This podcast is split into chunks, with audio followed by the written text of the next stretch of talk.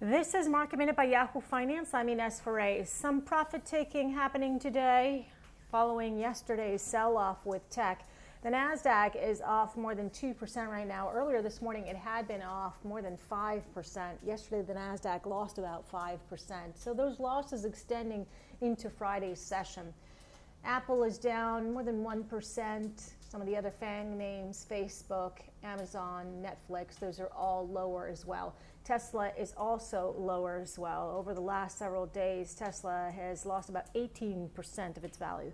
For more market minute news, head to yahoofinance.com.